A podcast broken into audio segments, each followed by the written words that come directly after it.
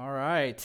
Everybody ready? How about how about over here? We we good? Over here? Anyone over there good? Yes. All right. How about the middle section? One last time and you guys? That's we're we're moving in that direction. We should have more fun here than you all will have at the Super Bowl tonight. There'll be a lot of people worshiping tonight. They will be worshiping. They've given lots of money, time, emotional energy. They will be offering that all up for I don't even know who's playing. Usually you're all wearing jerseys on this day, and I can't believe I don't see one jersey. Not one. We may have been, we may be getting holier. This is awesome. I don't know. Well, I'm sure whoever it is, it'll be okay. The 49ers and the Patriots, right? No. Okay, enough talking. Here we go. We are in the series about growing in sonship. Um, now, I don't know if many of you know who uh, know what Charisma Magazine is. It's a magazine that's devoted to spirit-filled life and things of the spirit and charismatic Christianity, all that kind of good stuff. But um, in the 1990, the January 1990 issue of Charisma Magazine, there was a prophetic voice to the world was asked a question. And the question was, What do you believe the decade of the 90s will hold for the church? And his answer was, I believe the church is about to experience a revelation of the fatherhood of God. And a new wave of evangelism will result as millions of prodigals will see the Father's love in the church again. Now, if you go back a decade before that, in the late 1980s, much of the church had grown lukewarm, complacent in their love for God. Much of that was because um, the church sought to consume the blessings of God upon their own lusts for possessions and positions and power. And in those days, in the 80s, late 80s, a lot, many continued in their, you know, their duties of ministry, but the voice of God was getting dimmer. A lot of people applied their energies to ministry or religious activity and there but but the problem was is there was a real lack of experiential understanding of father god's love for his children and consequently, a lot of people sought for God's love through works. Well, in the early part of the 90s, um, Father God began to draw the church back. He began to draw the church back home to Him by releasing renewal. We have things like the Toronto Blessing, the Brownsville Revival, Anybody remember any of that kind of stuff? God began to blow on the church and began to pull us in. And what was happening? Um, it was happening because the church was trying, God was trying to get us to be prepared for the Father and the revelation of the Father coming back to us as a church. And so, so that millions of prodigals and non Christians would see the Father's love to see his compassion, his love, his forgiveness in us. Everybody say, in me. And then they would therefore desire our God. And now we have to shift from this thing of just learning about Father's love to actually experiencing this. We've got to get this so that it breaks out in our lives in every area of our need. Amen. Romans 5 5 says, The love of God has been poured out within our hearts. And so it's no longer enough for us to just teach on God's love. We are living in an hour when we are to minister out of that place. Amen. That place of intimacy. That place of real deep experience of God's love. His faithful, affectionate love for us.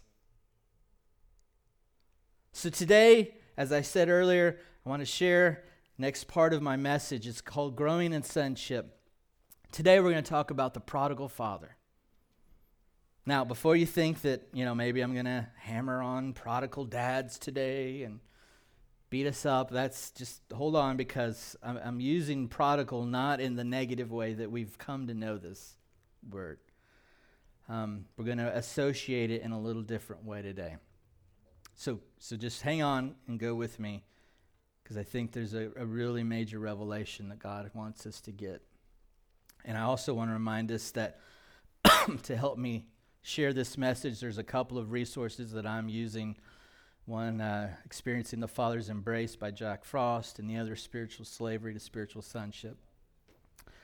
I encourage you to buy both those books and read them because they are a wealth of information. Well, I want to read a story in the book of Luke, chapter 15 and it is a familiar story. It's the story titled The Prodigal Son. Verse 11, it says, And he said, There was a man who had two sons, and the younger of them said to his father, Father, give me the share of my property that is coming to me. And he divided his property between them. Not many days later, the younger son gathered all he had and took a journey into a far country. And there he squandered his property in reckless living. And when he had spent everything, a severe famine arose in that country, and he began to be in need. So, when, so he went and hired himself out to one of the citizens of that country, who sent him into his fields to feed pigs. And he was longing to be fed with the pods that the pigs ate, and no one gave him anything. But when he came to himself, he said, How many of my father's hired hand or hired servants have more than enough bread, but I perish here with hunger? I will arise and I will go to my father, and I will say to him, Father, I have sinned against heaven and before you, and I am no longer worthy to be called your son. Treat me as one of your hired servants. And he arose and he came to his father. But while he was still a long way off, his father saw him and felt compassion, and ran and embraced him and kissed him. And the son said to him, Father, I have sinned against heaven and before you. I am no longer worthy to be called your son. But the father said to his servants, Bring quickly the best robe and put it on him, and put a ring on his hand and shoes on his feet, and bring the fattened calf and kill it, and let us eat and celebrate. For this son of mine was dead and is alive again. He was lost and is found, and they began to celebrate. They began to celebrate. Now, if you're reading your Bible and you read this, you come to this passage, the heading, it's titled The Prodigal Son. Now, just so you know, that's not actually in your Bible. When John or Luke or Mark or Matthew wrote their gospel, they didn't write like nice headings to let us know what this was all about. They just wrote. What happened is scholars came in and they helped us, and it is a help that identify passages of Scripture, the Beatitudes, Sermon on the Mount, the prodigal son. All of those things are put in there by scholars who wrote and put our Bibles together. So this one's titled Prodigal Son, and it was probably named that because scholars, and probably would say safe for us to say about ourselves, is that, and Shelley even talked about it, is that we love to focus on failure.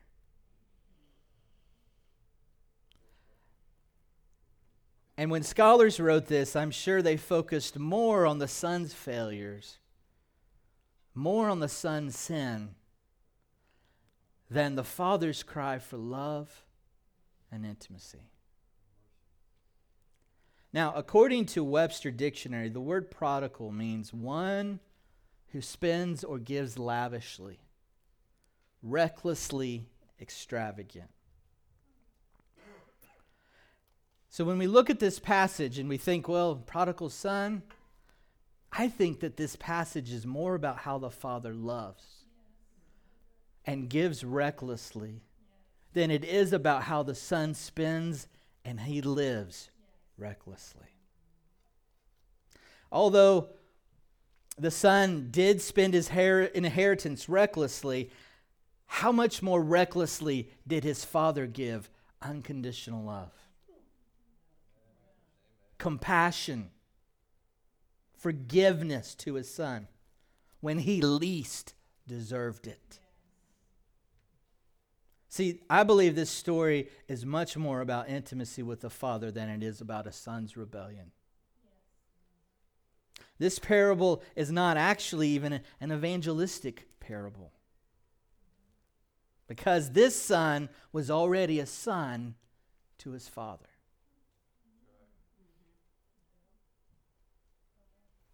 So, what Jesus was trying to explain to the Pharisees with this story, he was trying to explain what a relationship with the Father was actually about.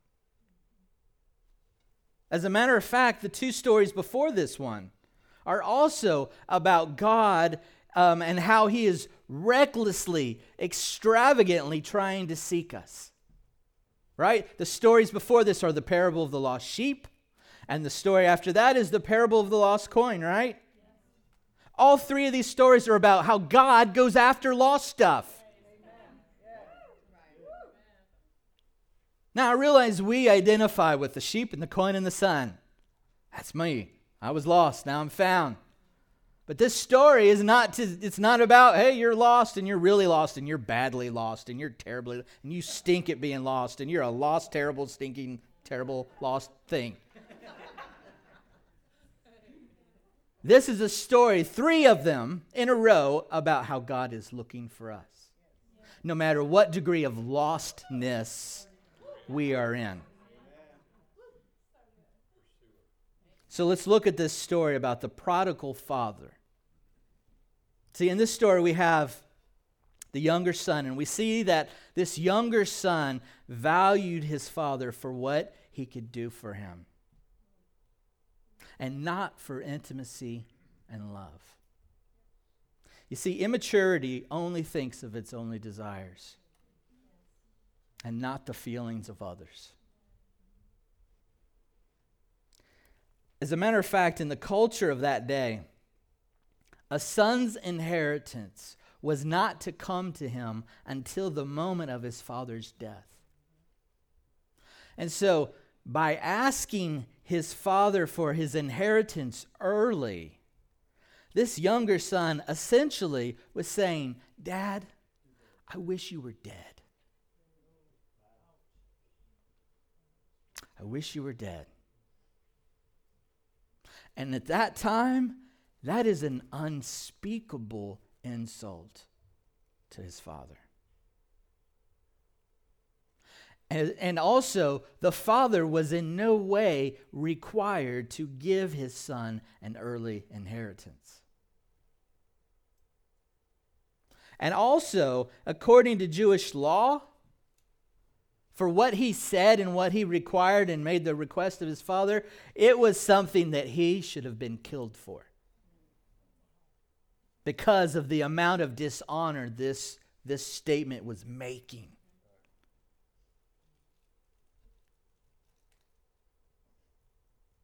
But then we look at the father, and he was different. He was a prodigal father even before his son left. Because he gave his son the inheritance. He did it without anger, he did it without judgment. Even though this son is, is displaying the most despicable level of greed and selfishness. See, the father had already forgiven the son for his rebellion against love. And we know that because he would have never given him that inheritance. if his heart wasn't clear. That's reckless love.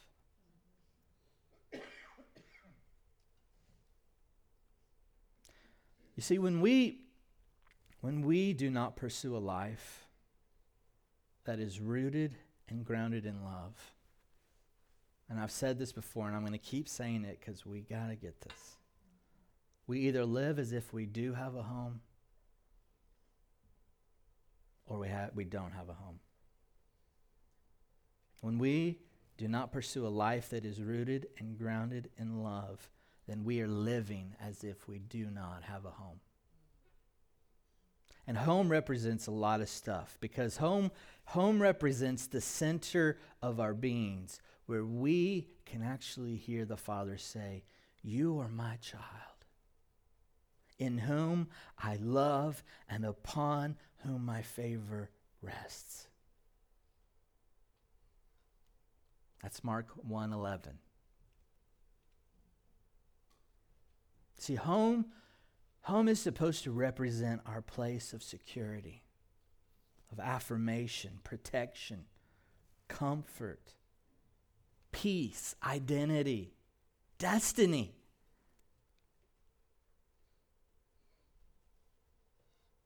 Home is always there for us. But there's a problem is the problem is we start to drift. We start drifting away from home when we value God for what He can do for us more and for intimacy and love. And what that usually leads us to is it leads us to feeling very distant from the Father's house.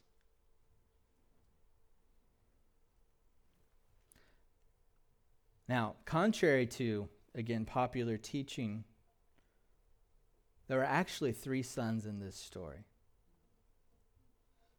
not just two. See, there's one that's a slave to sin.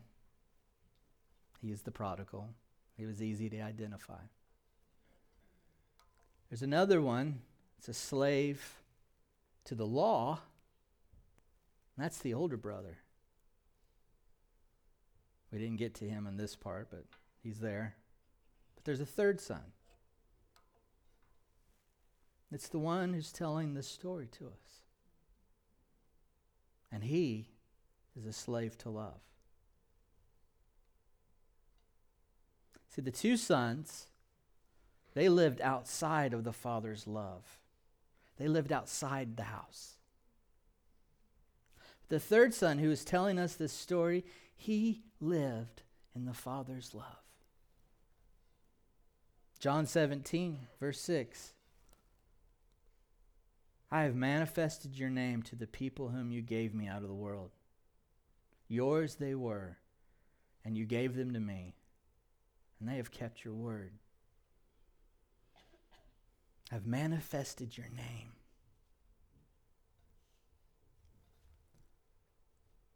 We can only manifest God's name when we live in the center of the Father's love. See, this first son, he found it very difficult to live within the nature and the character of perfect love. Remember when we talked about being comfortable with love? Being at home with love? This first son, he was very he found it very difficult to live in this place of perfect love. And you know, it is much easier than we think to drift off center of our God's love, our Father's perfect, unconditional love. Because remember, we're either living life as if we have a home or we're living as if we don't have a home. Home literally represents the center of everything. Because even the Father says that He is looking for a place to rest and to make His home. Home is the place where we can finally hear Abba God tell us how much He loves us and how much favor He has in us. When was the last time you felt in just uncomprehensible favor on your life.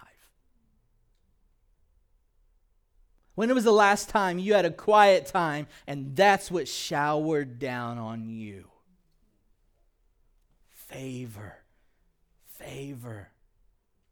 I'm pleased. I'm blessed. You are my one and only. I love you. Much favor is on you.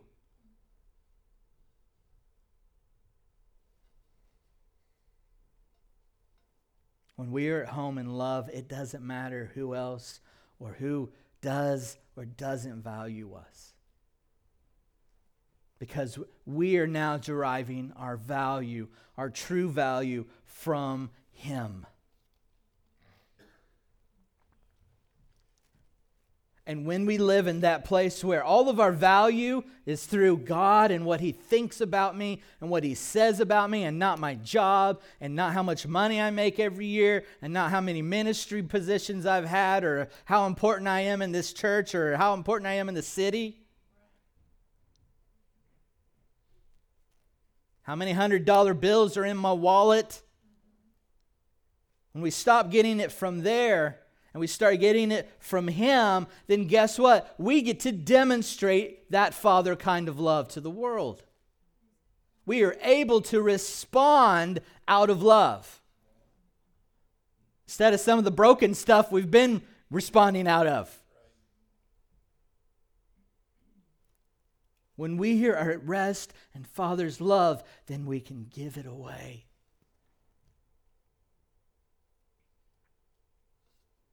Let's look at what drifting off center of the Father's love looks like.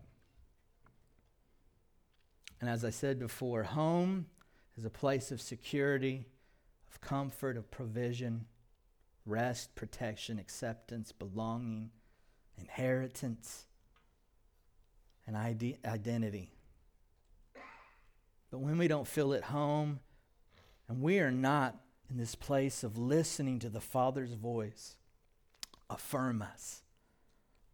And instead, begin listening to the father of lies, we begin to drift off center of Father's love. I mean, we've got some amazing promises. Hebrews 13 5 says, Keep your life free from the love of money and be content with what you have, for he has said, He, Father, I will never leave you nor forsake you. Luke 15 31. And he said to him, Son, you are always with me, and all that is mine is yours. All that is mine is yours. That's favor. Much favor is resting on the son or daughter who realizes all that Abba's got is mine. You know, the Father never leaves us. But for us, we drift off center. And as soon as we drift off center of the Father's love and His voice, we start hurting people.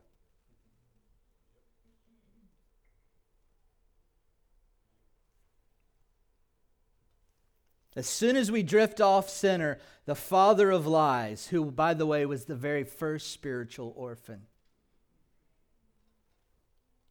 the father of lies. As soon as we drift off center, the father of lies begins to speak to our thoughts, influencing our words, influencing our actions.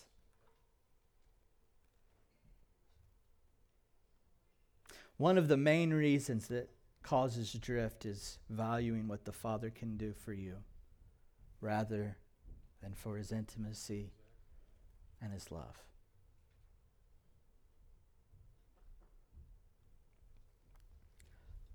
The son, this younger son, wanted his estate now. I want it now. I want it right now, right away, rather than trusting and waiting for the appropriate time.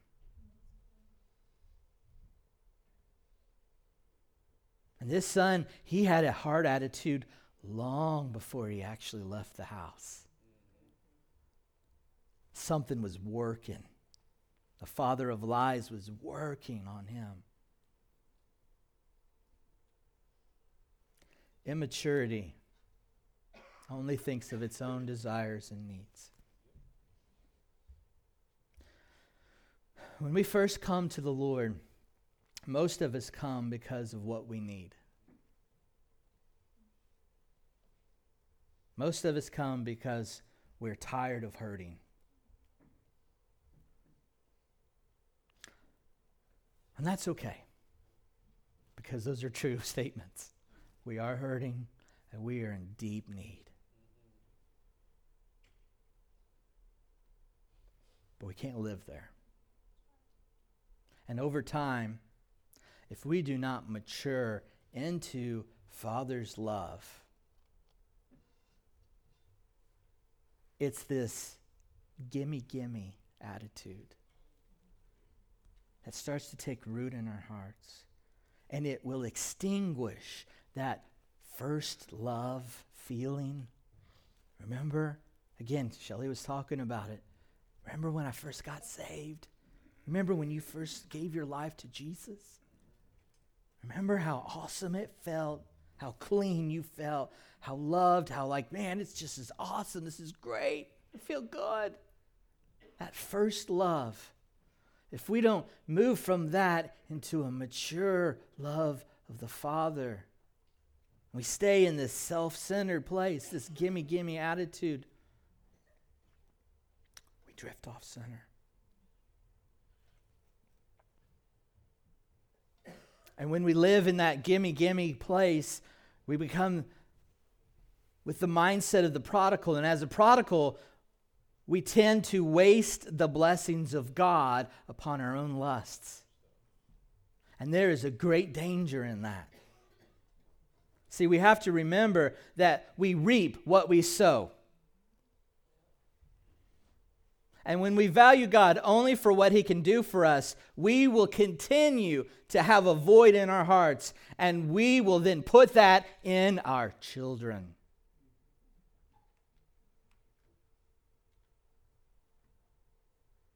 And then guess what happens? Then our children come to value us only for what we are doing for them in the moment. May I remind you of my phone comment?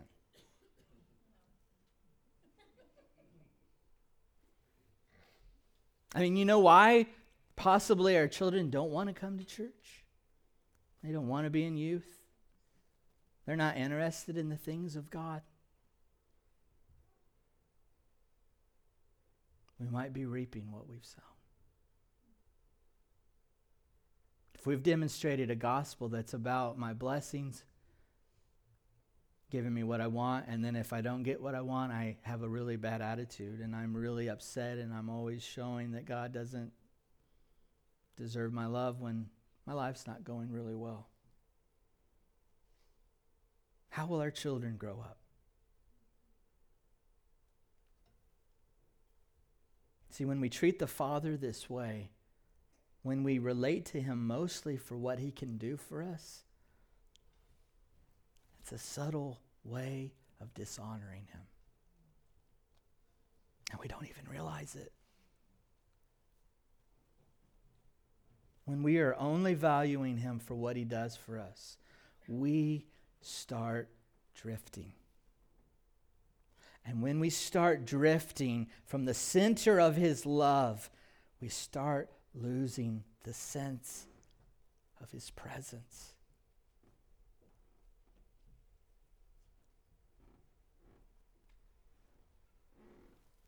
But when we begin to dwell in the center of Father's love,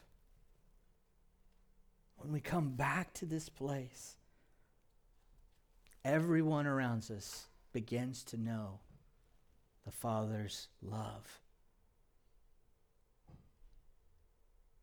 When we come back to the center and we are bathing in His love, in His voice, his unconditional love, that stuff leaks out on other people. That's what makes people go, I'm interested in what's different about you.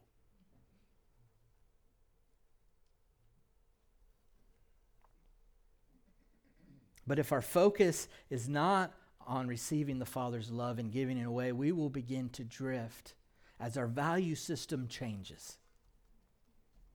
And we will find ourselves beginning to feel like God's presence and God's blessing are drying up. You know, back to the prodigal, eventually, the prodigal son had used up all of his inheritance. And at that point, a need began to surface in his life that was unmet. And remember what happens when we have a need and it goes unmet? We get sick. And so when we drift off center of Father's love, and, but we need it, your very spirit lives off this stuff. Who you are as a person lives off of this. And as you drift off and we drift off, a need arises. And when that need doesn't get met by coming back, we get sick. And that affects all of our relationships with God, with our spouse, our family, with our parents, our children, our friends. And when that happens, we begin to move into a place of defilement. Say defilement. That's what the pig pen represents in that story. Because these are Jewish people we're talking about here. And they are forbidden from having anything to do with pork. No bacon, no sausage, no pork chops, no bacon wrapped chestnuts. Bacon wrapped tilapia. Bacon wrapped burgers. Bacon wrapped in bacon. Oh, we're redeemed.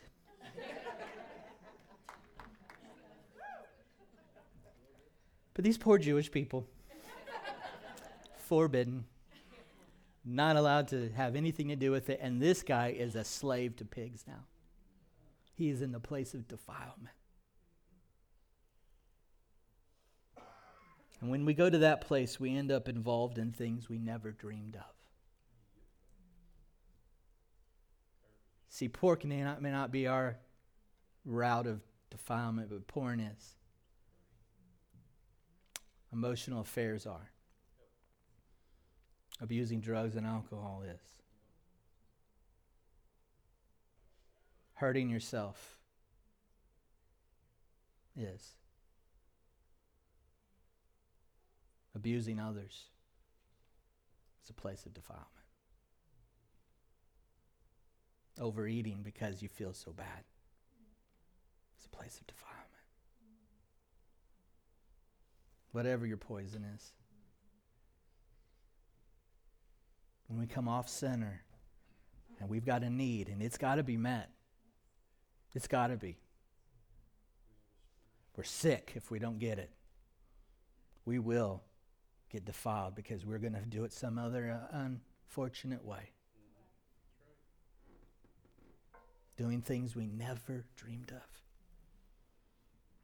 We have to learn to discern our drift. And until we abide in love, until we get this revelation, drift will occur in our lives over and over again. It's done it in my life. I promise you. I know it has. Every time we drift, we will misrepresent God's love to other people. And once we stop feeling like a son or a daughter, we end up becoming willing to be a hired hand just to get back at the Father's house. But see, the problem with that is that it's not service that's motivated by love. We should be in that Father's house, we should do our part. But he's just desperate. His service isn't motivated by love, his service was motivated by guilt and shame. which ends up leaving a very angry edge to our ministries. Very angry edge to our life at home.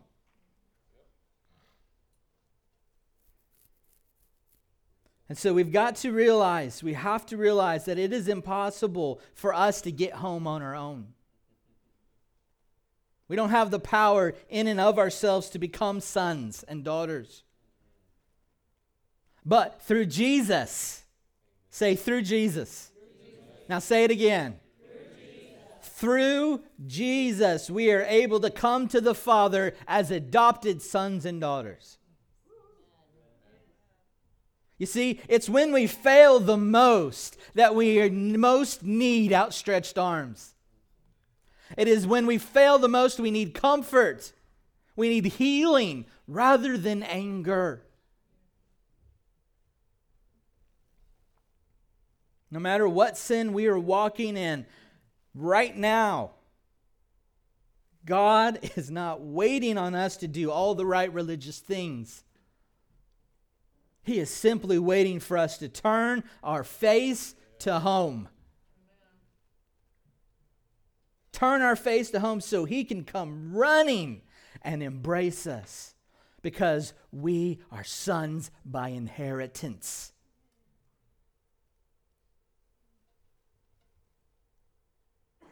In our spirit man, we are brand new creations. Say, I'm a brand new creation. My spirit is brand new creation material. That is the spirit of God mixed with mine, and I'm perfect right there. But oh, my thought lives. My mind, my will, my emotions. I'm still struggling with ungodly beliefs. I am struggling with negative thought patterns, negative behaviors. But you know what's so good about God? He doesn't judge me. He doesn't judge me there. The bad news is my family and friends do.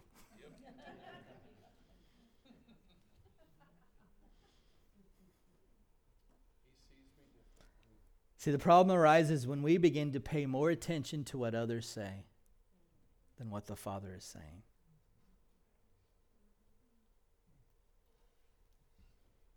But when we start to choose to listen to what Father God says about us, we start acting like what He says. That's how behavior modification really happens. Not guilt and shame, like, oh, they keep telling me I'm a terrible person, so I'm just going to quit being terrible. I try really hard. But then all the, but, uh, but what you're listening to is you're terrible. You're angry. You're full of fear. You're Whatever. Yeah, I know. I got to quit. I got to try harder, don't I? How about the Father who says, I love you? You're precious. Come here. Come into my arms so I can hold you. We're working on this together, but my love is never going to change. See, when I listen to that voice, I'm not. I'm like, I'm resting. I'm just like, okay. Really? It's okay? You love me even though I stink? Yeah, I really do. Unconditionally. All right, well, I'm going to take a nap. All right, I'll be here when you get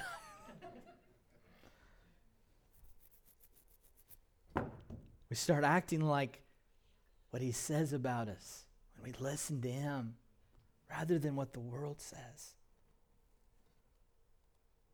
John 8, verse 38.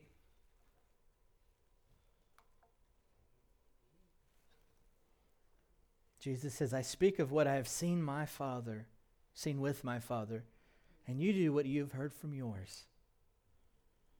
See, if we aren't comfortable with love, we are listening to the wrong voice. And you know what? Religion hates homecomings. because they involve emotions. But God, He's restoring our full inheritance. See, Father God is not looking for hired hands, He is looking for sons and daughters. He didn't look for more workers down the road. Oh, there's a guy who could work my field now that my deadbeat kid's gone. He was looking, where's my son? Where is he? I, can, I just know he's going to come back.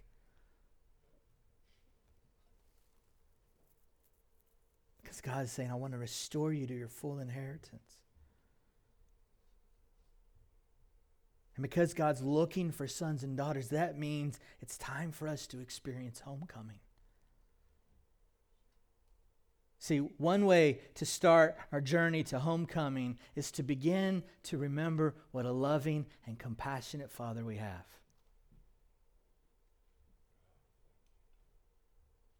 I told you we were, this this thing that we're we're in right now, this revelation of growing in sonship. This isn't a try harder thing. This is not a try harder thing. This is not I'm a piece of junk thing. This is a let it be thing. Let it be. Let it be real. Let it be true. Let it touch you. And we've got to have people in our lives who help us live that, who remind us that we're loved, that we're precious in the eyes of God. People we can be accountable to so that when we go down that negative spiral of thinking, they can go, oh, no, not today. Not today. Uh uh-uh. uh Not on my watch. Much favor rests on you. You're not going to go to defilement. I'm not letting you wallow in the pig pen.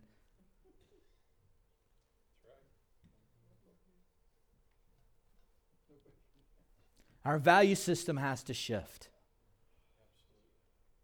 We have to value God for intimacy rather than what He does for us. And I'm telling you, that is so hard to do. But if we would just learn to recognize the consequences of our drift, it would be much easier for us to come back to the center of His love. And the way to come back to the center, to the center of His love is to be willing to go from a gimme gimme to a change me, change me. So, here's some steps to experience our homecoming.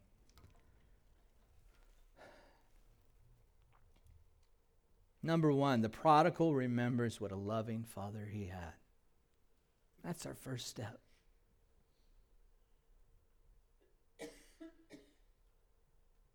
We have to remember that we have a loving father.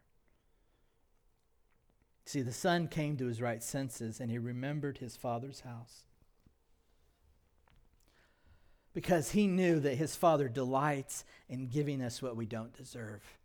He knew he didn't deserve the inheritance, didn't he? Right? That's what the law of the land was. You don't get this until you're dead, and his dad did it anyway, and his dad didn't punish him and tell him, Well, you take it and you get out of my sight. I never want to see you again. You're dead to me. Didn't say that. He just gave it to him. And so he knew I've got a dad who's gracious. He's very giving. He's loving. He has mercy. He's compassionate. And he gives me stuff that I don't deserve. All the Father wants is a relationship with us. And so it is the memory of the Father's house, having the image of the Father imprinted on our minds that keeps us from drifting too far because it helps us remember what is waiting for us at the center.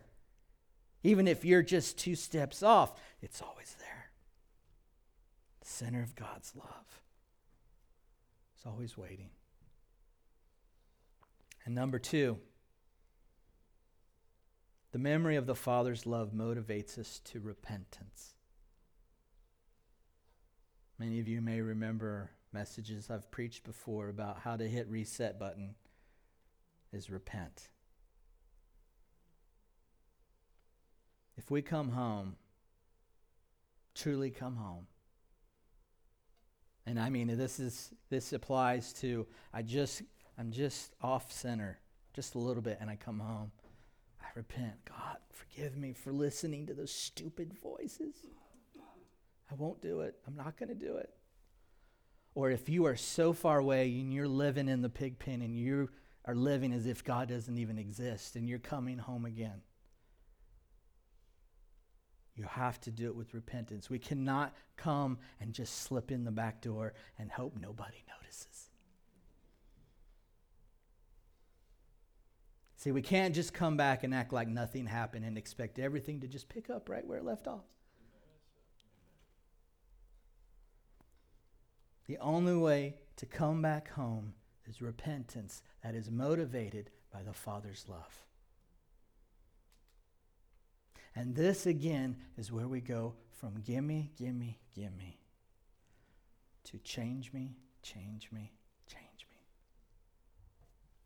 See, because love, love is a greater motivator than fear and intimidation. See, there's something about fear and intimidation that causes us to stay in our negative patterns. Romans 7 5. For while we were living in the flesh, our sinful passions, aroused by the law, were at work in our members to bear fruit for death. See, the law, it, it, that's what arouses the sinful passions of the flesh. It's unconditional love and grace that motivates us to lay aside the fleshly desires and to walk in the love and good deeds that God has for us. Colossians 2:20 If with Christ you died to the elemental spirits of the world, why as if you were still alive in the world do you submit to its regulations? Do not handle, do not taste, do not touch, referring to things that all perish as they are used according to human precepts and, precepts and teachings.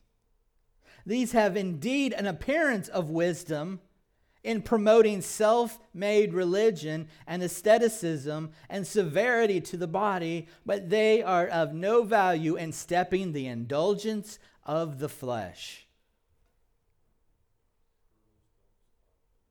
But then we've got beautiful Titus. For the grace Everyone say grace. grace.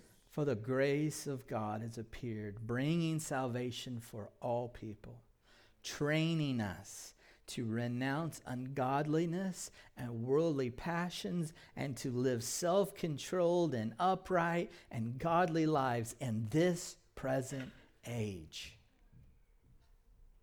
Waiting for our blessed hope, the appearing of the glory of our great God and Savior Jesus Christ, who gave himself for us to redeem us from all lawlessness and to purify for himself a people for his own possession who are zealous. I mean, that's a word meaning excited, really excited, like Super Bowl excited. zealous for good works.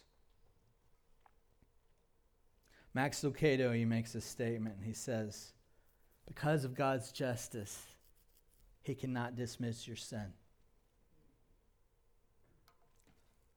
But because of God's love, he cannot dismiss you.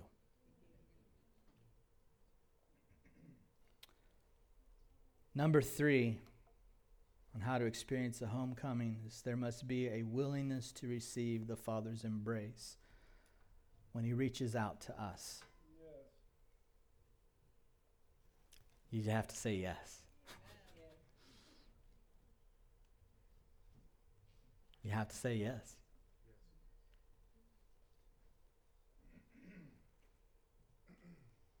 And that's it.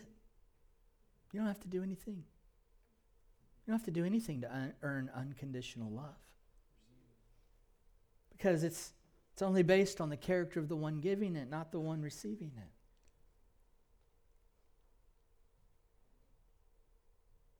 Did you hear what I said? Unconditional love is not based on your merit to receive it, it is based on the merit of the one giving it. God loves us so recklessly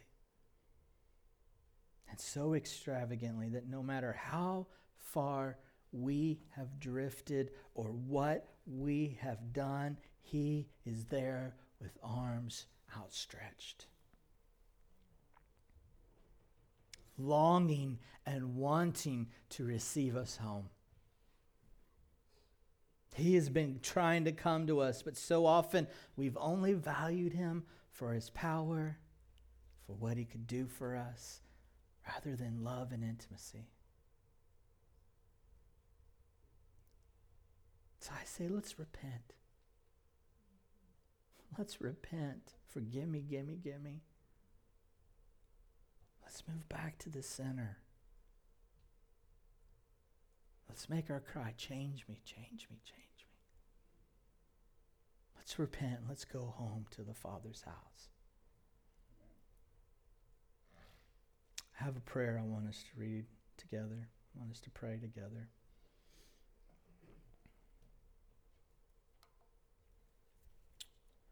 We're just going to read it together. I hope you can read it from the back. But I want us to pray this just together as a family today. I hope you really mean it in your heart as we go through it and you allow the Father to touch you. But let's, let's just pray this together. Amen. Amen. Let's do it together. Heavenly Father, I come to you in the name of Jesus. Thank you for your love that surpasses my understanding. I long to return to your house. I confess my sin. Please forgive me for valuing my inheritance and the things I hope to gain for myself more than I value an intimate relationship with you and with others. I have taken my inheritance and consumed it on my own lusts. I took from you what you were so willing to give me, and I have not been faithful with it. I drifted away from your house to pursue my own selfish interests but now I long to return to you. I make a choice to leave the pig pen of sin and shame and to come home. Let me experience your compassion. Run to me and welcome me back as your child and your loving embrace. Restore to me your love. In Jesus' name, amen. Amen. Here is our action plan for this week encourage you to get your phone out and snap a picture. If you're a great typer, go for it that way. I want you to get with your friends. I want you to get with your family. I want you to get with anyone who will go there with you and ask these questions. What are some issues in your life that have caused you to drift off center? Please explain. Have you ever had a gimme, gimme attitude with God? Where's that showing up now? Where do you still need to develop a change me, change me heart towards the Father? And then, number three, what practical steps will you take to come back to the center, the Father's love?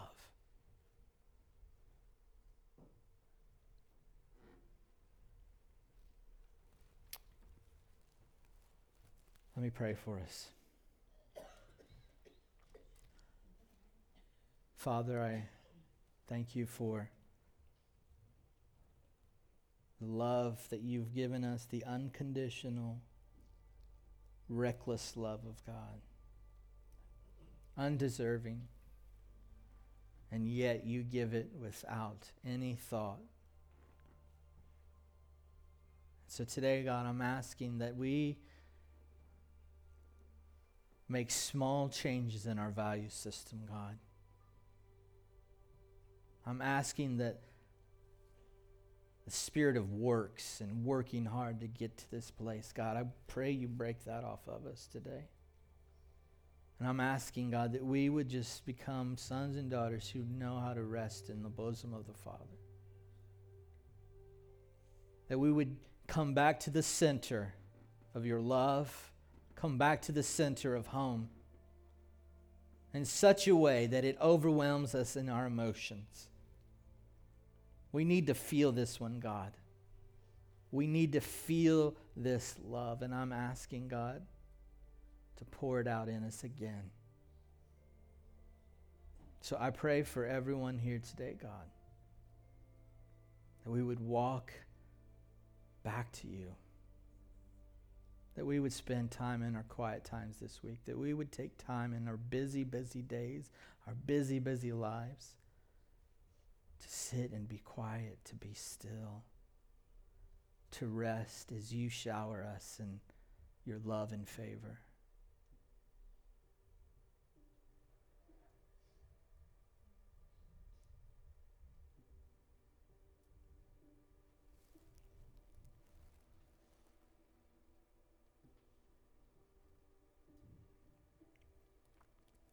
I just feel like the Lord is.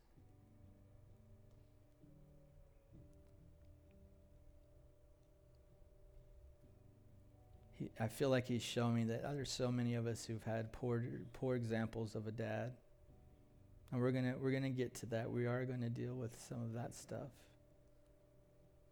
and it's so it's hard for some of us to just even believe God's good, to even believe that He loves me like that.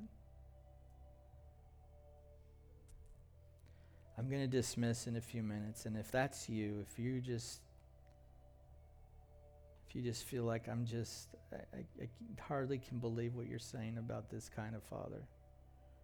We're going to have the altar team up here, and I want you to come down. I want you to get some freedom, get some prayer. And Eric asked earlier this morning for those who to come up for to to have a renewed connection with God. And I believe there are, are prodigals in this house who've done life your own way. And I'm asking you, don't just slip in the back and make it act like nothing happened. I'm asking you to come and repent. I'm asking you to come forward and repent. Make your declaration of homecoming a public one. I know we prayed this prayer today, but I feel like the Father is saying, some of you need to, you've got to do a public, you've got to get out of your seat. You've got to go and you got to tell someone, I'm coming home. Forgive me, Father, for I have sinned. So if the altar team would come up, the prophetic team, if you guys would come up here to the front at this time. if, you, if you're struggling, you're like, I, I can't hardly believe that a, a dad can even be a loving person. And I, I just, it's a stronghold. I'm asking you to come down and get favor, get prayer so that you can walk in the favor of God. And if you're if you've been away from the Lord or you've never accepted Jesus, you need to be out of your seat. You've got to come down. You need to talk to someone and pray and repent and say, I'm coming home. God, forgive me. No slipping in the back door, no pretending like nothing happened. That's not repentance. It's coming forth and saying, God, it's the son walking. He walked home. Everyone saw him coming. And that's how we come home. So, Father, I pray right now as we release this service, God, that those who need to come forward and say, I, I have sinned, forgive me, God would come forward, those who are struggling with the revelation of, of a good God who is a Father. God, I pray for them to come forth. In Jesus' name. Everybody said, Amen. Amen.